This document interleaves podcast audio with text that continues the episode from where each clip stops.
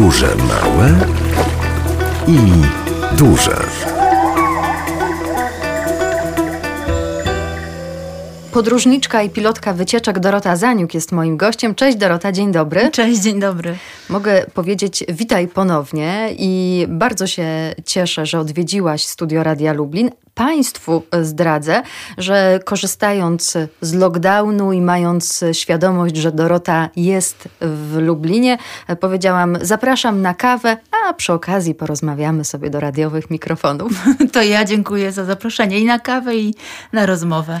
A jest o czym rozmawiać, bo byłaś w wielu miejscach na świecie e, i zawodowo, jako pilotka wycieczek, oprowadzając e, nie tylko Polaków, i podróżujesz po całym świecie, także prywatnie odkrywając e, kolejne atrakcyjne miejsca. I chciałabym, żebyś dzisiaj opowiedziała o Amazonii. Jak się spotkałyśmy niedawno, mówiłaś, że Amazonią jesteś e, zachwycona i pomyślałam sobie, no Amazonia, świetnie, to spory obszar Ameryki Południowej. No a potem sobie wygooglowałam i czytam, że to region w Ameryce Południowej w dorzeczu Amazonki na obszarze Boliwii, Brazylii, Ekwadoru, Gujany, Gujany Francuskiej, Kolumbii, Peru, Surinamu i Wenezueli obejmujący niziny Amazonki, południową część Wyżyny Gujańskiej i północno-zachodnią część Wyżyny Brazylijskiej. Chyba wszędzie tam to jednak nie byłaś. Oj nie, zdecydowanie nie. Być wszędzie na obszarze Amazonii to, to tak jakby być wszędzie w Europie. Bo jeżeli z Europy odejmiemy Rosję, tę europejską część Rosji, to mamy mniej więcej obszar Amazonii, właśnie takiej rozprzestrzenionej na, na te wszystkie państwa, które wymieniłaś, więc e, wszędzie nie.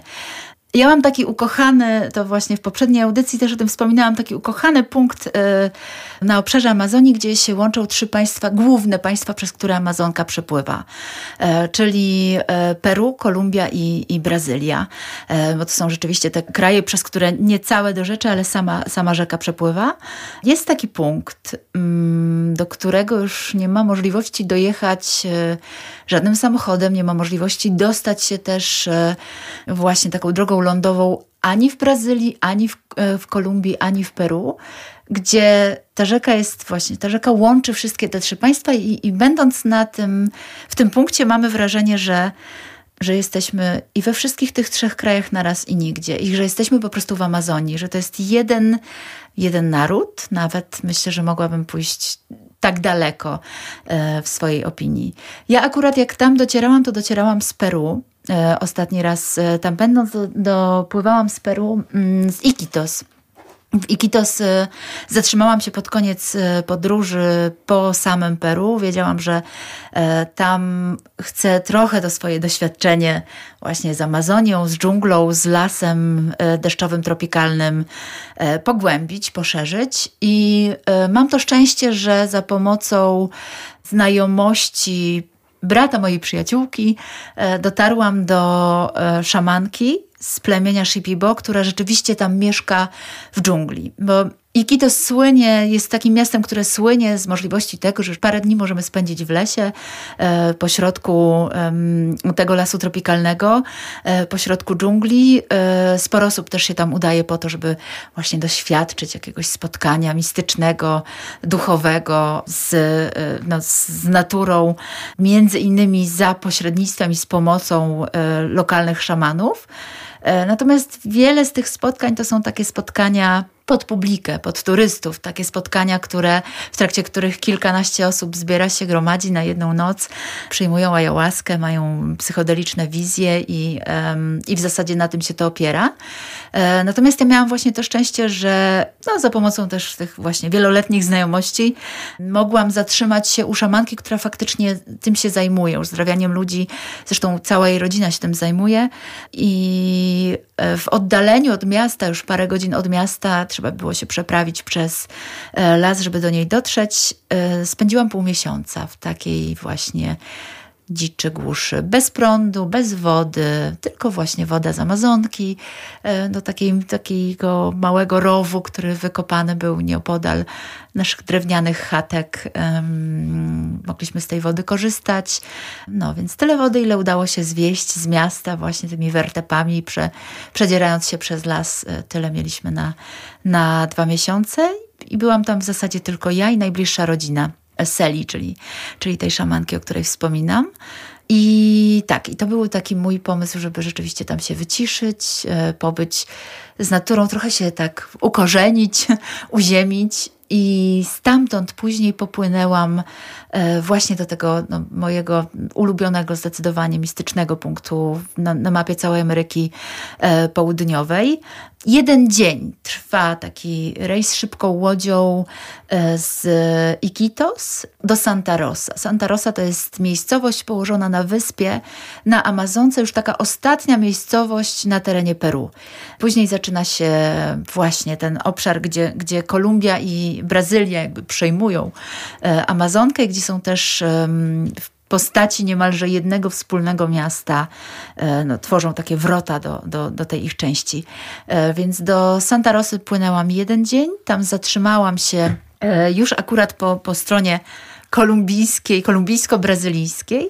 W Santa Rosa wysiadłam z tej szybkiej łodzi z Iquitos, przesiadłam się na taką mniejszą łódeczkę i popłynęłam do Tabatingi. Tabatinga to jest brazylijska miejscowość, która znajduje się tam na granicy i zaraz obok, a w zasadzie to jest takie, takie zrośnięte ze sobą miasto, akurat Tabatinga i Letycja. Właśnie zaraz obok znajduje się Letycja, kolumbijskie miasteczko. I ten, ten punkt takich trzech granic których nie ma, bo one są na wodzie. Ludzie, którzy tam mieszkają, przepływają zupełnie bezwizowo, bez e, żadnej kontroli paszportowej.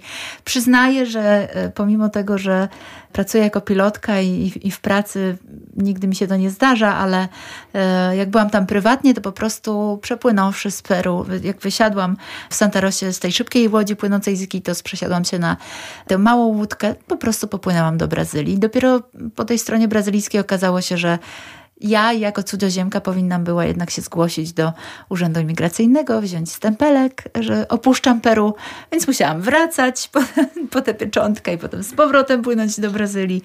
Tam się zgłosiłam po pieczątkę, a potem spałam tak naprawdę w Kolumbii, w Letycji, jak zatrzymałam się tam na trochę.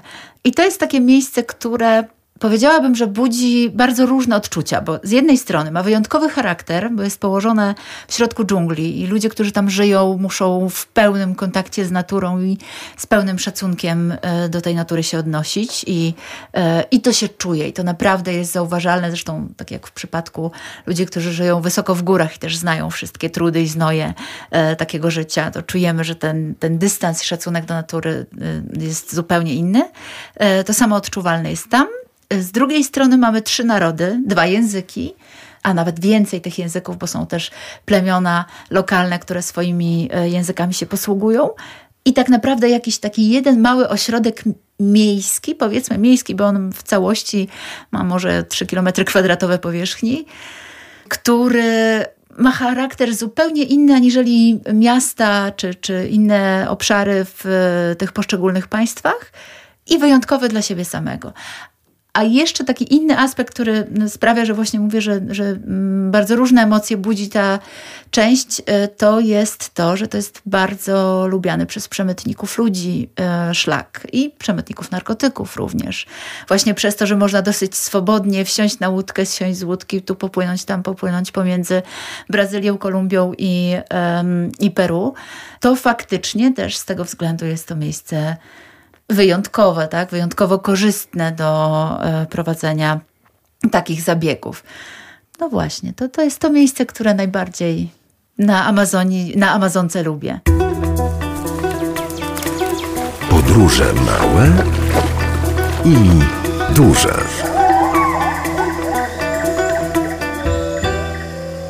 Dorota Zaniuk jest dziś gościem Radia Lublin i opowiada Państwu tym razem o Amazonii. Powiedz Dorota trochę więcej o tym, z jakimi ludźmi miałaś tam do czynienia. To znaczy też e, jak reagowali na Ciebie, jakie miałaś relacje z nimi, ale też jak wyglądała ich codzienność, co charakteryzuje tych ludzi w Amazonii, którzy tak jak też podkreślasz, tak naprawdę należą do różnych krajów mhm. albo plemion. No właśnie ta bliskość natury, to powiedziałabym, że i taka, taka, mm, takie oswojenie z zależnością od natury w życiu codziennym. To jest to, co powiedziałabym, że charakteryzuje tę ludność. Um, nie spostrzeganie um, żadnych przeszkód, nie dostrzeganie żadnych przeszkód, bo um, głównym środkiem transportu jak jesteśmy w Amazonii i tam się poruszamy, jest e, łódka zawsze. E, to są różnego rodzaju, albo mniejsze kajaki, albo większe łodzie, albo jakieś motorówki, e, albo takie tak naprawdę gdzieś tam przez ludzi sklecone łódeczki, którymi mogą część rzeczy przetransportować. To jest niesamowite. Ja też płynęłam takim większym promem na, na kilkaset osób wzdłuż Amazonki około 1600 kilometrów, e, właśnie z e, Tabatingi na granicy z Peru i z Kolumbią e, do Manaus, do tego miasta, z którego już mogłam tam potem polecieć na inne obszary, bądź popłynąć dalej do, do Belém. I podczas tego rejsu spotkałam dokładnie pięć osób, które też były spoza, e, spoza tych państw. E, tak, jedną Hiszpankę, jedną Amerykankę, Amerykanina i dziewczynę z Nowej Zelandii. To nawet cztery. Więc my w pięcioro tak naprawdę byliśmy jedynymi turystami, z którymi tam e, obcowałam.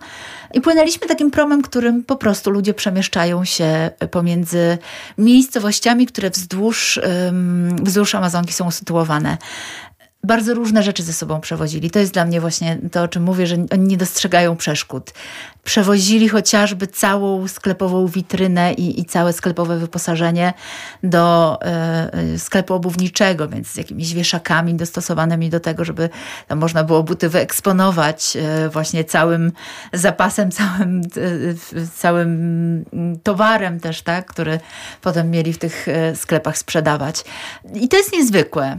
Czasami tak sobie myślę, nawet jak podróżuję, że a, tam mam ten jeden plecak, albo jeszcze jakiś worek, albo czasem właśnie a to śpiwór, a to hamak, a e, mogłabym jednak mieć mniej za sobą, tu niewygodnie, tam coś gniecie. E, I potem człowiek patrzy właśnie na, na całe takie towarzystwo, które się przeprowadza niejednokrotnie, właśnie wieźli ze sobą jakieś materace, czy, czy, czy no całe zapakowane domostwa wręcz. E, do tego przy każdej miejscowości, przy której się zatrzymywaliśmy, na, na prom wpadała grupka dzieciaków sprzedających lokalne owoce. To jest też niesamowite.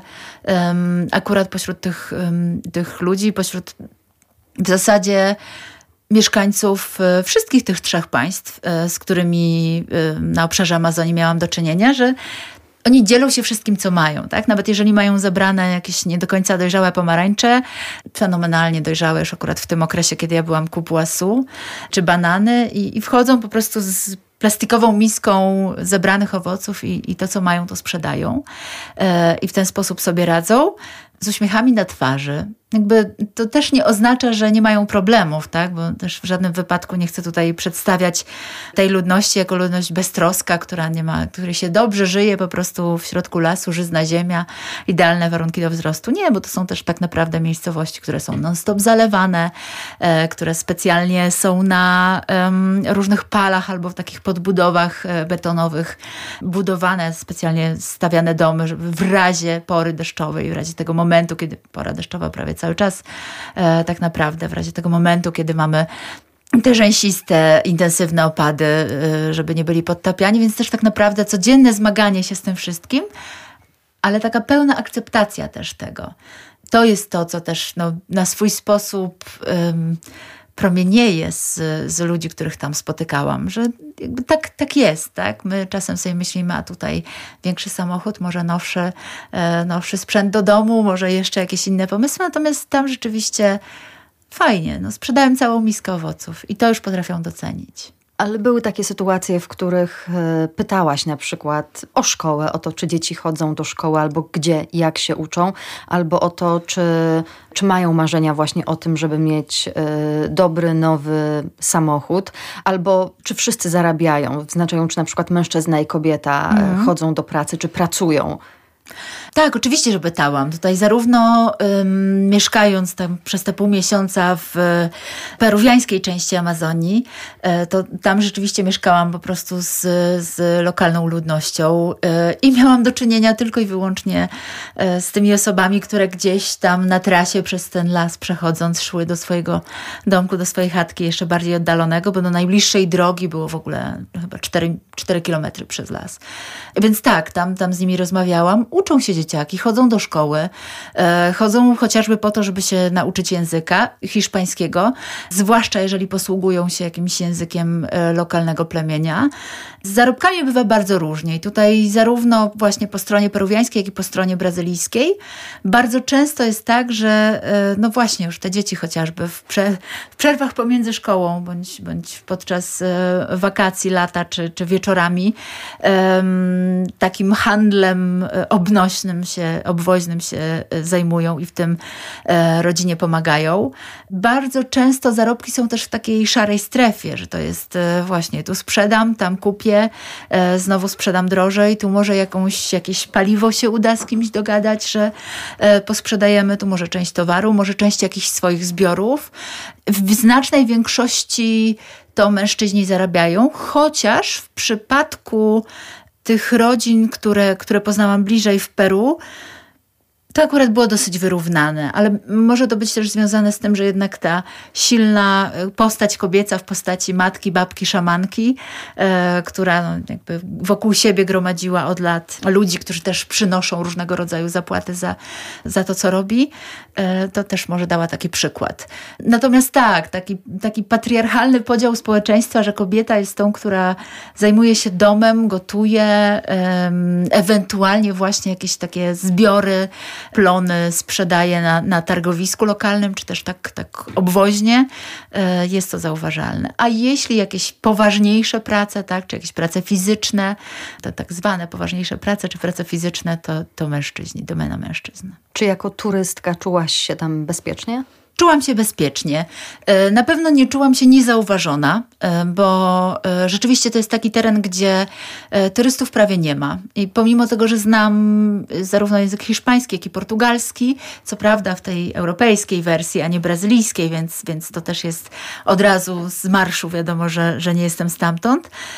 Nawet znając te języki, dialekty, z jakimi się tam spotykamy, sprawiają, że, że od razu wiadomo, że posługuję się tymi językami, ale ale jestem z zewnątrz, także wzbudzałam zainteresowanie. U dzieciaków bardzo często wzbudzamy zainteresowanie.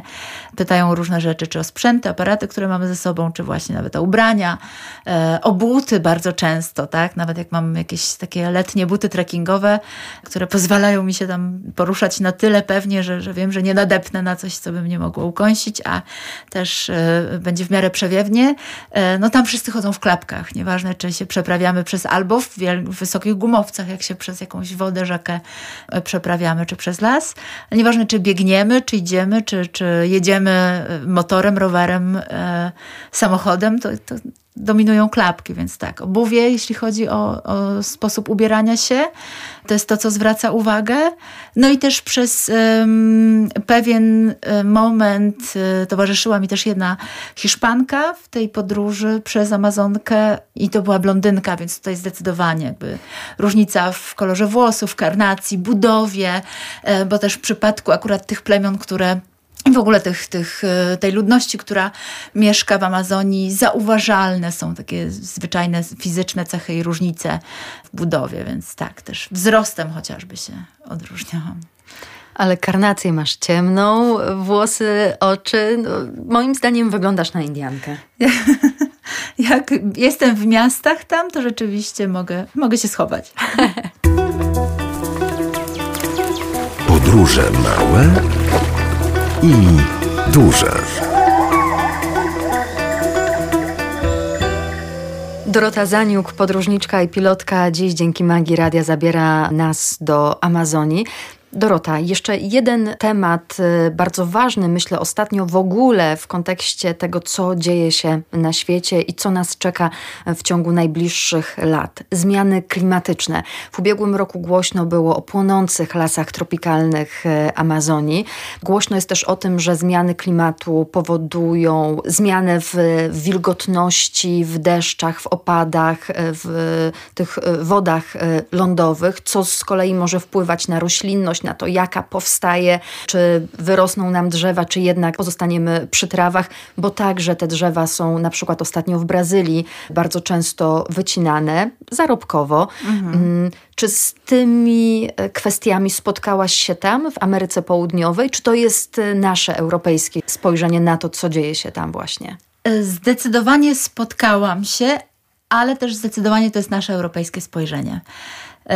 I teraz to wygląda mniej więcej tak, że rzeczywiście znaczna część lasów e, tropikalnych jest e, wycinana bądź e, wypalana po to, żeby można było czy prowadzić tam jakieś uprawy, czy wybudować to, co akurat rząd, czy kraju, czy danego miasta, czy danego stanu, w zależności od tego, o którym państwie rozmawiamy, żeby mógł wybudować to, co uważa za potrzebne i stosowne.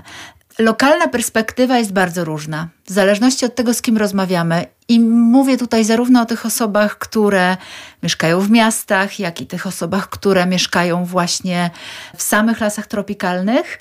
Możemy się spotkać z dwiema postawami. Albo taką postawą, skupiającą się na tym, jakie, jakie, jakie tutaj dochody, tak, i jaką wartość ekonomiczną dla mieszkańców tego regionu mogą przynieść takie zmiany, i że jednak jest to też teren, który w ich rozumieniu do nich należy, mogą eksploatować w taki sposób, żeby mieć z tego dochody, ta druga postawa to jest ta postawa, którą reprezentujemy również my, e, czyli właśnie taka troska i, i niepokój o to, do czego takie zmiany doprowadzą. Bardzo trudno tak naprawdę jest z perspektywy tamtejszej e, jest to ocenić, bo nawet jeżeli mówimy właśnie chociażby o jakiejś lokalnej, małej społeczności, dajmy na to o, o, małym plemieniu, e, to w jednym z plemion usłyszymy, że e, tak, to jest nasza ziemia, więc my z tej ziemi też chcemy czerpać i korzystać i możemy ją sprzedać i możemy ją właśnie chociażby dostosować pod uprawę, w zależności od tego, jaki to jest kraj, to albo, albo soi, tak, albo kinoi, albo wszelkich innych upraw albo pod hodowlę bydła chociażby. A są też takie plemiona, które będą strzegły tego, żeby, żeby Amazonia była Amazonią, żeby las tropikalny pozostał lasem, nie stał się polem uprawnym czy, czy jakimś pastwiskiem. No i tutaj właśnie trudno jest to z takiej perspektywy naszej europejskiej, gdzie my mówimy o zmianach klina, klimatu, ale mówimy z tej uprzywilejowanej pozycji, bo my już mamy tak, te, te, taki poziom ekonomiczny, o jakim wiele plemion, wielu mieszkańców może tylko pomarzyć, albo niektórzy nie marzą. No i właśnie, i tutaj wszystko zależy tak naprawdę e, od potrzeb, od świadomości, ale też, ale też od perspektywy. My patrzymy dosyć jednostronnie, bo jednak jesteśmy w grupie tych państw świata, gdzie mamy i dostęp do bieżącej wody, tak, i nie brakuje nam pożywienia i operujemy pieniędzmi.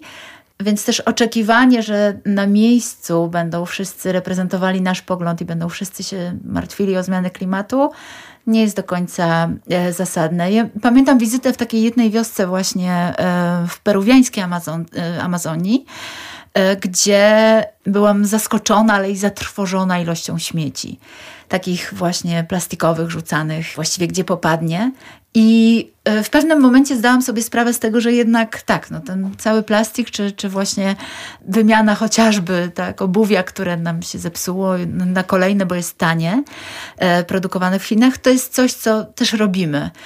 I też mieliśmy Mamy nadal wysypiska śmieci, mamy już teraz różne e, firmy przetwarzające część plastiku, bo też to są znikome ilości, ale jednak. Natomiast widzimy na szerszą skalę, mając dostęp do mediów, mając też e, szerszą edukację w tym zakresie e, i w tej kwestii, widzimy też, do czego to może doprowadzić. Możemy oglądać zdjęcia chociażby tak z indyjskich e, rzek, gdzie, gdzie wywożone są śmieci, które po prostu stają się nagle taką jedną wielką, pływającą śmieciową tratwą. Tam nie ma tej perspektywy. Jakby wiele osób, które żyje właśnie chociażby w dżungli, nie mając prądu, raz na kilka dni można pojechać do miasta i naładować ładować telefon komórkowy, którym się ktoś tam w rodzinie posługuje albo który do rodziny należy. Aż takiej, tak szerokiej świadomości i tak szerokiego dostępu do informacji nie mają, więc też niejednokrotnie po prostu nie mają tego poziomu wyobraźni i, jakby właśnie no, tej wiedzy i świadomości, że, że na taką skalę to zaśmiecanie świata już, e, już istnieje. E, ale tak, jest to też jak najbardziej palący temat i problem i, i nieustannie podejmowane są rozmowy przez reprezentantów tych wszystkich państw, które no, które na terenie Amazonii się znajdują, czy na terenie których Amazonia się znajduje. Zbliżając się już do końca naszej rozmowy, chciałabym jednak zakończyć tak pozytywnie, optymistycznie i chyba powiem już tradycyjnie w mhm. magazynie Podróże Małe i Duże. Dopytam o jedzenie. Cóż dobrego tam jadłaś? Ja przede wszystkim owoce. Wszystkie owoce, które tylko podsuwano mi pod nos, które tylko w ogóle się pojawiały. Niektóre znałam, niektórych nie znałam. Jakąś dziwną nazwę wymieniłaś dzisiaj być przy pomarańczach. Ach, tak, na, na, na statku sprzedawane kupłasu. Bo mi się przy, tak, przypomniało mi się akurat to właśnie, to był akurat sezon na kupłasu. Kupłasu to jest e, owoc z tej samej rodziny co kakaowiec. E, wygląda też bardzo podobnie, więc jest w takim zamkniętym, w zamkniętej dużej łupinie, skorupie miąższ, e, który wokół ziarenek jest na tyle ściśle, zwięźle do nich przymocowany, że trzeba go w zasadzie zessać, zessać smoktać e, z tych ziarenek. Więc po otwarciu takiego owocu e, po prostu tam ziarenko po ziarenku, które są oblepione czymś ala masa, taka maść niemalże budyniowa, odrywamy i po prostu tam musimy zlizać, zgryźć, zesmoktać wszystko to, co, co smaczne. Smak jest podobny do kakaowca, ale surowego, e, czyli taki lekko kwaskowy, dosyć słodki, z taką trochę pudrową nutą, no, to jest jedno z ciekawszych, e, jeden z ciekawszych owoców, jakie, e, jakie tam próbowałam. Ale ja też jestem fanką e, chlebowca surowego. Nie każdego akurat na surowo jada, natomiast ja zdecydowanie tak tutaj wszelkiego rodzaju jackfruty, chlebowce, wszystkie odmiany też jak są surowe, bardzo, bardzo cenię. No i jednak no, cytrusy również, tak, mango, wybitne akurat z tego regionu. Jedno z lepszych, jakie jadłam. A z takich no, dań obiadowych powiedzmy. Mhm. Mięsa nie jadasz? Nie. Więc, więc co ci zostaje? U mnie zawsze króluje na talerzu ryż. Zdecydowanie i różnego rodzaju strączkowce, fasolki. Ryż z fasolą to jest po prostu danie, nadworne danie wegan e, w Ameryce Południowej. Gdzie by się nie było, w jakim kraju by się nie było, to jednak ryż, fasola a ta y, komosa ryżowa, o której wspominałaś? Też, jak najbardziej, tak. Komosa ryżowa w Peru również. I to i w zupach, i w sałatkach, i e, właśnie w zastępstwie ryżu na talerzu. Rewelacja. Awokado, o którym my w Europie bardzo różnie teraz mówimy, znowu tak. z racji zmian klimatycznych. Tak. Tam pewnie wielkie i pyszne. Jak najbardziej. Najlepsze awokado, jakie w życiu jadłam, to jest awokado z Karaibów. Nawet z samej Ameryki Południowej już nie trafiałam na tak pyszne. Karaibskie, wybitne ananasy, które też jakby dla nas no, dojrzewają po drodze, zanim do nas dojadą. Tam po prostu soczyste i, i ten e, przeklęty w Polsce środek ananasa, który się wykraja, bo jest łykowaty i twardy i, i niesmaczny. Nieprawda, jest słodki i miękki, może taki być. Także tak, ananasy również. I dojrzałe papaje to z kolei Panama wiedzie prym, jak dla mnie, jeśli chodzi o te państwa, gdzie, gdzie najlepszą papaję jadłam. Zdarzyło zdarzyło ci się zapytać, co to jest, co to za owoc albo co mam na talerzu? Tak, zdarzyło mi się. Pamiętam pierwszy raz, jak, jak e, próbowałam tamarendowiec. No właśnie, same owoce tamarendowca. To też nie wiedziałam do końca, jak się za to zabrać, z czym to się je, jakiego smaku się spodziewać.